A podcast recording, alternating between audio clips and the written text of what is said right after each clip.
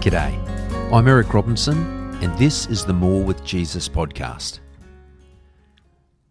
Day 11 Embracing the Child. Yesterday, we stumbled into the tricky area of sin in our attempt to answer the question what is God doing? It's a bit of a downer, it has to be admitted, but it is difficult to see any way around it.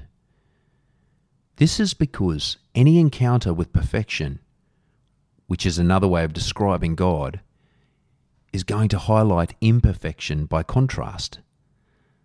The closer we draw to God, or more correctly, the more we allow God to draw us to Himself, the more we experience ourselves as falling short. Before proceeding any further down this track, we would do well to recall one or two points made in earlier episodes of this podcast. It is not the intention behind any of these reflections to cause the reader or listener to feel bad about themselves. Earlier, days 2 and 3, we contemplated the thought that God knows, accepts, and loves us completely. When God looks at you, all he feels is love. Imagine a parent looking on a much loved child. There may be moments when the child misbehaves and causes upset.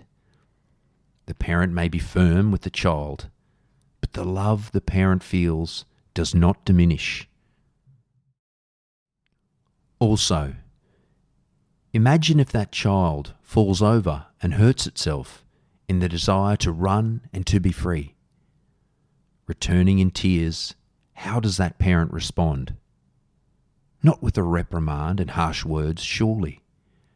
Instead, he or she gets down to where the child is, embraces the child, and seeks to make it better. That is all God is seeking to do as we return to Him with the wounds we have inflicted on ourselves and on others.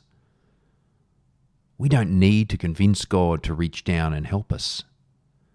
God is already on one knee. He is completely ready to offer us what we are most longing for love and acceptance from the one who knows us thoroughly and loves us anyway. With that reassurance in mind, we return to the subject at hand. We begin by noting that, among other things, sin is a distortion of what is true and real.